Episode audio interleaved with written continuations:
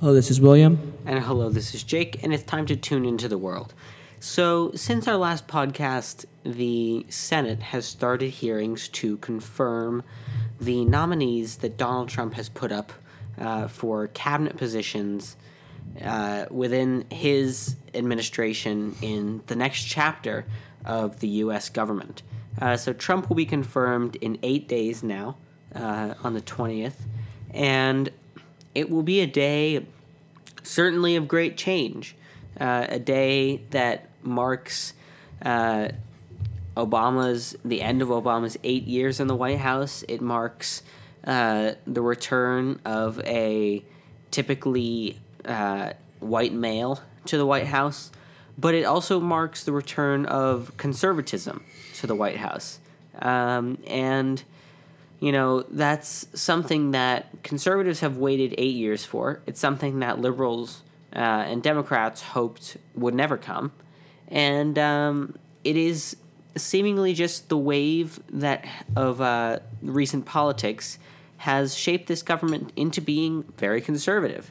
Uh, so on inauguration day, Trump will just likely take residence. He said that Melania, his wife Melania, and his son Barron will stay in New York for a little while.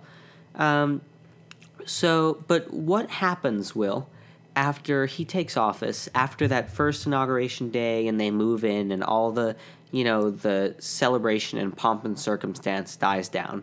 What happens? What does he do first? That's a very good question. What you know, what is going to happen? I think. Well, I think first, first things first. Uh, he wants to make sure that all of his nominations get approved. That should happen. Uh, I know there were rumblings of sort of inner strife with the Republicans on the Foreign Relations Committee, with Rubio making some pretty stern remarks towards uh, Mr. Tillerson about Russia. And, but towards the end of the, I don't think that even Rubio's opposition will be enough to uh, degrade the nomination of Tillerson and his other. The, mo- the most controversial nominee that Trump's going to have the most problem with is going to be Sessions. Um, uh, regardless of his, uh, you know, this is a man that people have claimed has supported anti, you know, African American groups, is, you know, but, you know, Democrat uh, Senator Booker from New Jersey recently broke Senate tradition and testified against Sessions. Uh, and I would say that that's going to be the trickiest one to get past. I think uh, uh, Sessions will be, the next Attorney General, but we'll wait, we'll wait and see. Now, going forward past the inauguration, uh, looking forward in the next chapter, as you will, the Republicans have already begun work. The House and, and Senate leadership have realized very quickly that their window is, is closing. They have about a year and a half to two years to try and get this Obamacare repeal done because in two years' time, the House they'll keep, but it is the Senate that's the real toss up. Uh, now, claims be held. Uh, there are a lot of Democrats that are up for election, a lot, a lot of red state Democrats up for election. I believe one of the senators in New Hampshire, there's, there are several Democrats that are up for election in quite contentious states, states that could switch either way. And so the Democrats really are in a bit of a peril here because now, this was supposed to be the Senate race. They were supposed to win, but they didn't, and the Republicans now have control. So, in a way, the Republicans and Mitch McConnell, I'm sure, has made implicitly clear to Trump that they're trying to go as fast as they can to try and get this Obamacare appeal passed, so that they probably want to have this whole thing done by Christmas of this year. So, we should be looking for Christmas of 2017. I predict as a point where we'll have a new Obamacare sort of semi replacement have the whole bill repealed, and you know all of that will be will be along with it. But as I said, you know, recently the Senate passed the budget reconciliation. That is the process they're going to use. They're going to basically try and sap the money out of Obamacare using the budget reconciliation, and they get to fast track it. And now remember, they have majorities in both houses, so you know, bang bang, it's pretty easy. And that budget reconciliation, there can be no fil- filibusters which is very key because, and good old Harry Reid, uh, Mr. Harry Reid was uh, quite a quite a character in the Senate, quite a you know a, a, very hard man to deal with, and his big changes when he came when the Democrats had the Senate really have come back to bite him in the bum. Uh, moving swiftly on, I think the next thing on Trump's agenda will be a big tax reform. He's likely to cut taxes. Steve Manu- uh, I'm going to see leadership come out of Steve Mnuchin on that. On the tax cuts, Trump will have uh, probably he'll cut corporate tax, cut individual tax, and he could even go for full tax code reform. Um, moreover, looking further down the line, Supreme Court nominations. That's going to be the next uh, key thing. I see the tax, well, it has to, but tax is going to come from the House. So that'll be Paul Ryan's deal. Mitch McConnell will then begin to assemble, assemble and work in tandem with Ryan, assemble a new, uh, well, begin to pick Supreme Court nominees for Trump. And then that nomination process will begin. But remember, as long as, although the Democrats are in the minority party, they can still uh, possess and, you know, you know, they can ask for extended hearings and, and, and, inquiries and reports and documents, and they can really make a, a, real pain of this process. But I believe by next year we'll have a, a full Supreme Court. So that's the Supreme Court. Moving forward into going to the foreign policy arena, I expect Trump to begin where he sort of left off. Be- begin by taking a very hard line on ISIS. I expect a lot of domestic uh, activity on the intelligence front. I think it's going to be a massive intelligence reshuffle. I think he's going to break up the intelligence agencies, uh, combine them if necessary, and simply begin and you know have a more targeted and small approach to counterterrorism and counterespionage. I also think he's going to on the dip, on diplomacy. I think he's going to have a sort of an Obama-like approach. When Obama came into power, this was during the Great Recession, you know, 2008, he realized that his, most of his time was going to be spent on the economy. So he got someone very competent in the State Department to essentially run his foreign policy, for all intents and Hillary Clinton to run his policy. And Trump has done that with Tillerson. Tillerson will essentially run Trump's foreign policy. He will be in charge of, you know, keeping, making sure the foreign policy side of his, of his administration, you know, is rolling. And I think he's going to start, first and foremost, with Russia – I think, then the UK, or perhaps the UK, then Russia. I think that's what's going to happen the UK, then Russia. But both will be uh, important.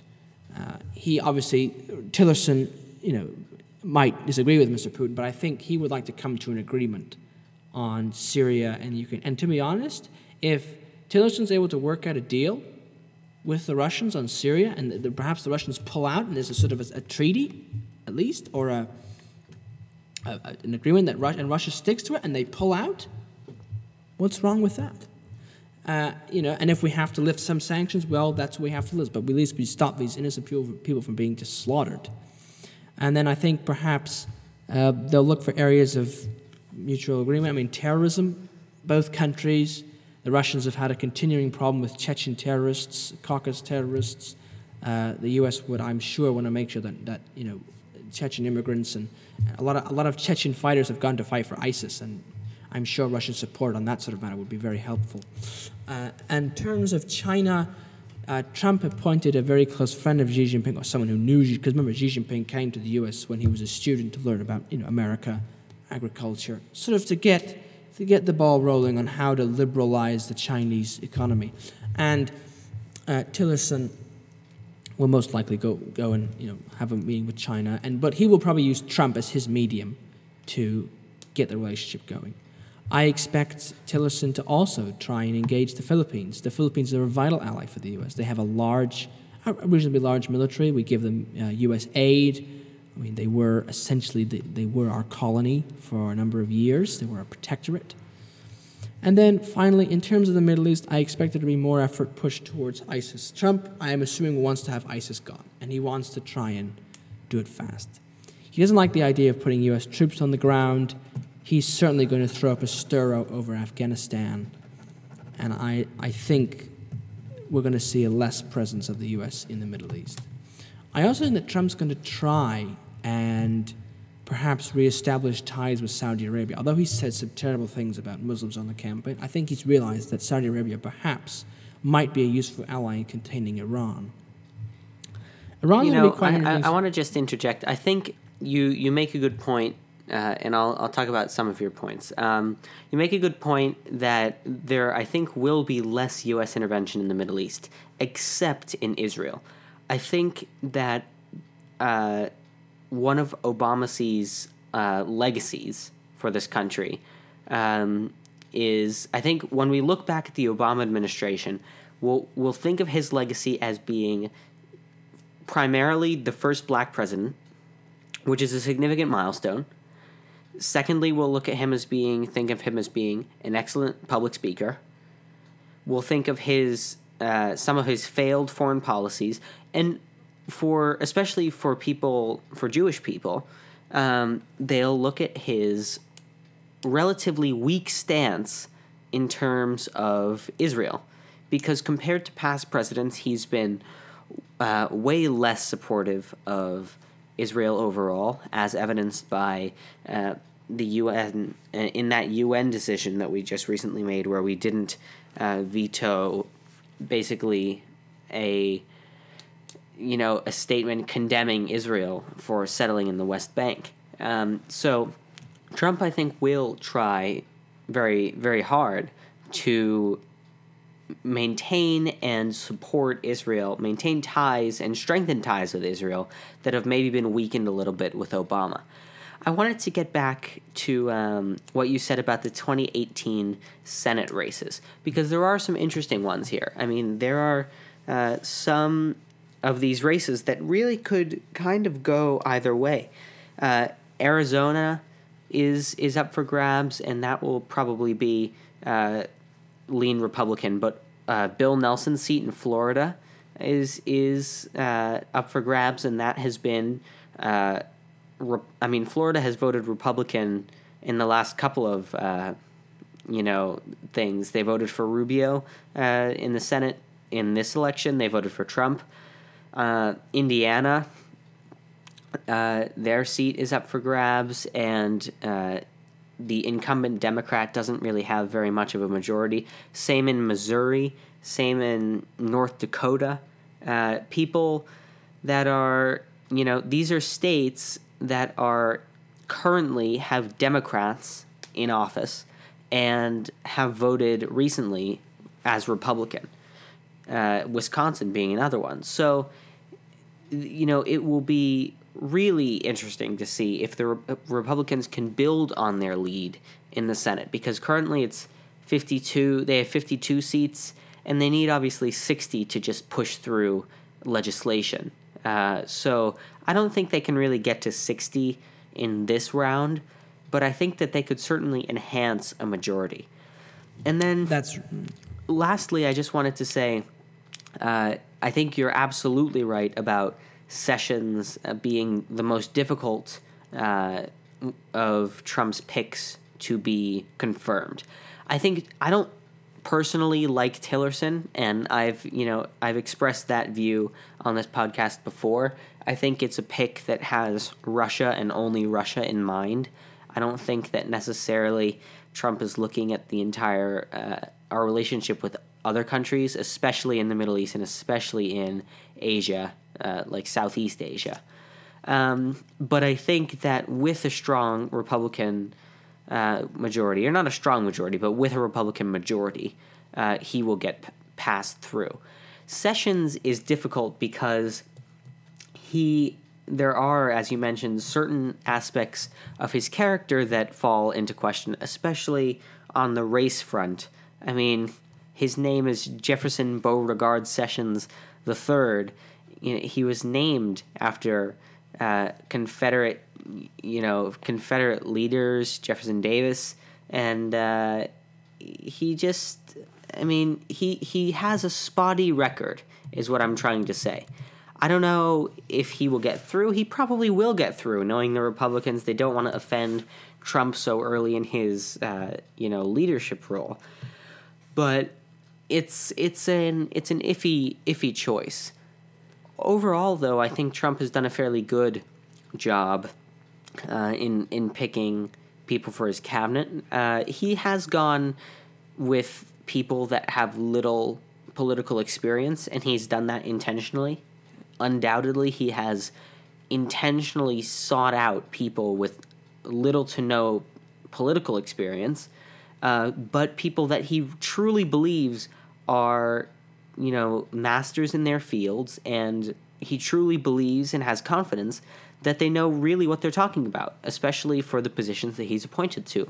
Uh, so I think it's not unreasonable what he has been doing with his cabinet picks. And I mean, when we, you mentioned the things that he will do. And I think that the things, the, I think the first thing he will probably do is work on repealing some of the executive orders from Obama, uh, repealing Obamacare will come quickly, I think. Uh, quickly, but not quickly without having another solution to, to put in place at the same time. Um, and then cutting regulation on businesses and not just businesses, but on just everything.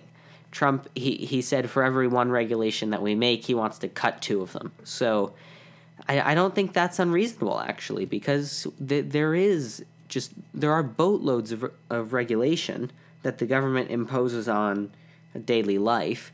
And I think Trump truly wants to get rid of those. So we'll see if he, he really goes after the legislation and the uh, regulation, especially from and and from the Obama Obama administration, from uh, his mouth and you know his influence. Uh, is there anything else you want to mention, Will? Uh, yeah, just one last thing. Um, in terms of domestic politics, I think there's a lot of talk about infrastructure and how he would do it, how he would present this infrastructure. One proposal that was that he agreed with was this sort of this idea of an infrastructure bank, and I know Republicans dig their heels into this as more bureaucracy and whatever it was, but there's no other real way to do it. A bill, yes, but that's what does that? There's no real, in a sense, there's got he's got to set up an agent. I think what he'll do is he's going to perhaps set up a bank and then go use Ben Carson and human uh, head of and use HUD to really push through this infrastructure. And I think one of the biggest things he wants, I think he wants to generally lower the cost of living. He, he realized, worked out fast, that for, for our average Americans, regardless of race, ethnicity, whatever, the cost of living has gone up. Wages simply have not accommodated. Yes, the economy has grown, but the middle, people in the middle, not the people in the bottom and the top, people in the middle have been slowly squeezed and I think he wants to alleviate this by giving more buying power to the middle class by decreasing, uh, by decreasing the uh, expenses of life. Moreover, I think in terms, uh, th- this just broke recently on Twitter, that uh, far right French politician Marine Le Pen was spotted uh, in the Trump Tower. He clearly wants to build ties with this new Europe. He clearly wants to create a relationship, a U.S. Europe relationship that works. And I think that we're going to see the reestablishing of a strong transatlantic environment. I don't buy this idea of a weak um, transatlantic alliance. I think it's complete nonsense because if Marine Le Pen gets in, the European Union is all but over. And yes, you can say, well, Britain's sort of out of Europe, but Britain, to be honest, is the most important player in Europe. It has the, one of the largest militaries, it's resilient, and it's the least socialist of the European nations. Now, that's aside.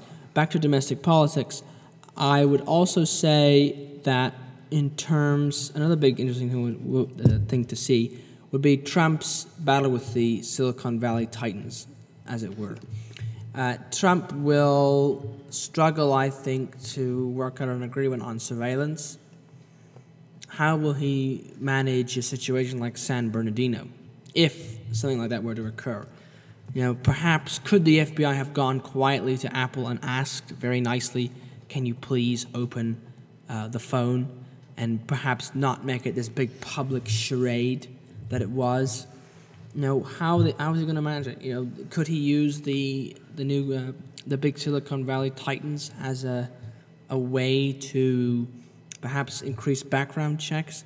I'm just saying this in, in, let's say two or three years down the line. Let's say the Republicans do not, do not hold a majority of this. Let's say they lose the Senate, but they keep the House.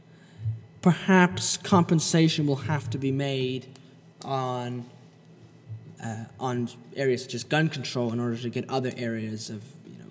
Perhaps the Republicans will have to compensate a little bit on gun control to get other or parts of the platform passed, whether that be tax cuts, entitlement reform, what, what you have. So perhaps Trump will have to explore an agreement between these companies in, in terms of background checks for firearms. Excellent points. And that will conclude the podcast. I just wanted to touch on one thing you said.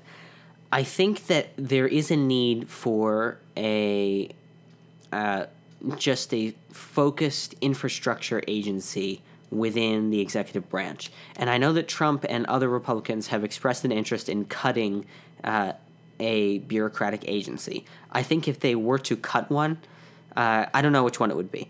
But if they were to cut one, I think it would be replaced with something to do with infrastructure. I mean, the United States, our infrastructure is pretty much falling apart. And it's not something that we can fix with a bill because a bill would address one place. A bill would address a certain time and date and location, uh, you know, in one city somewhere.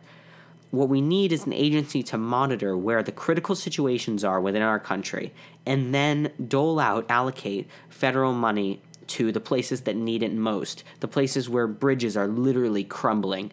Uh, so that is something that would be would be an interesting uh, proposition if they were to cut an agency and replace it with some kind of infrastructure agency.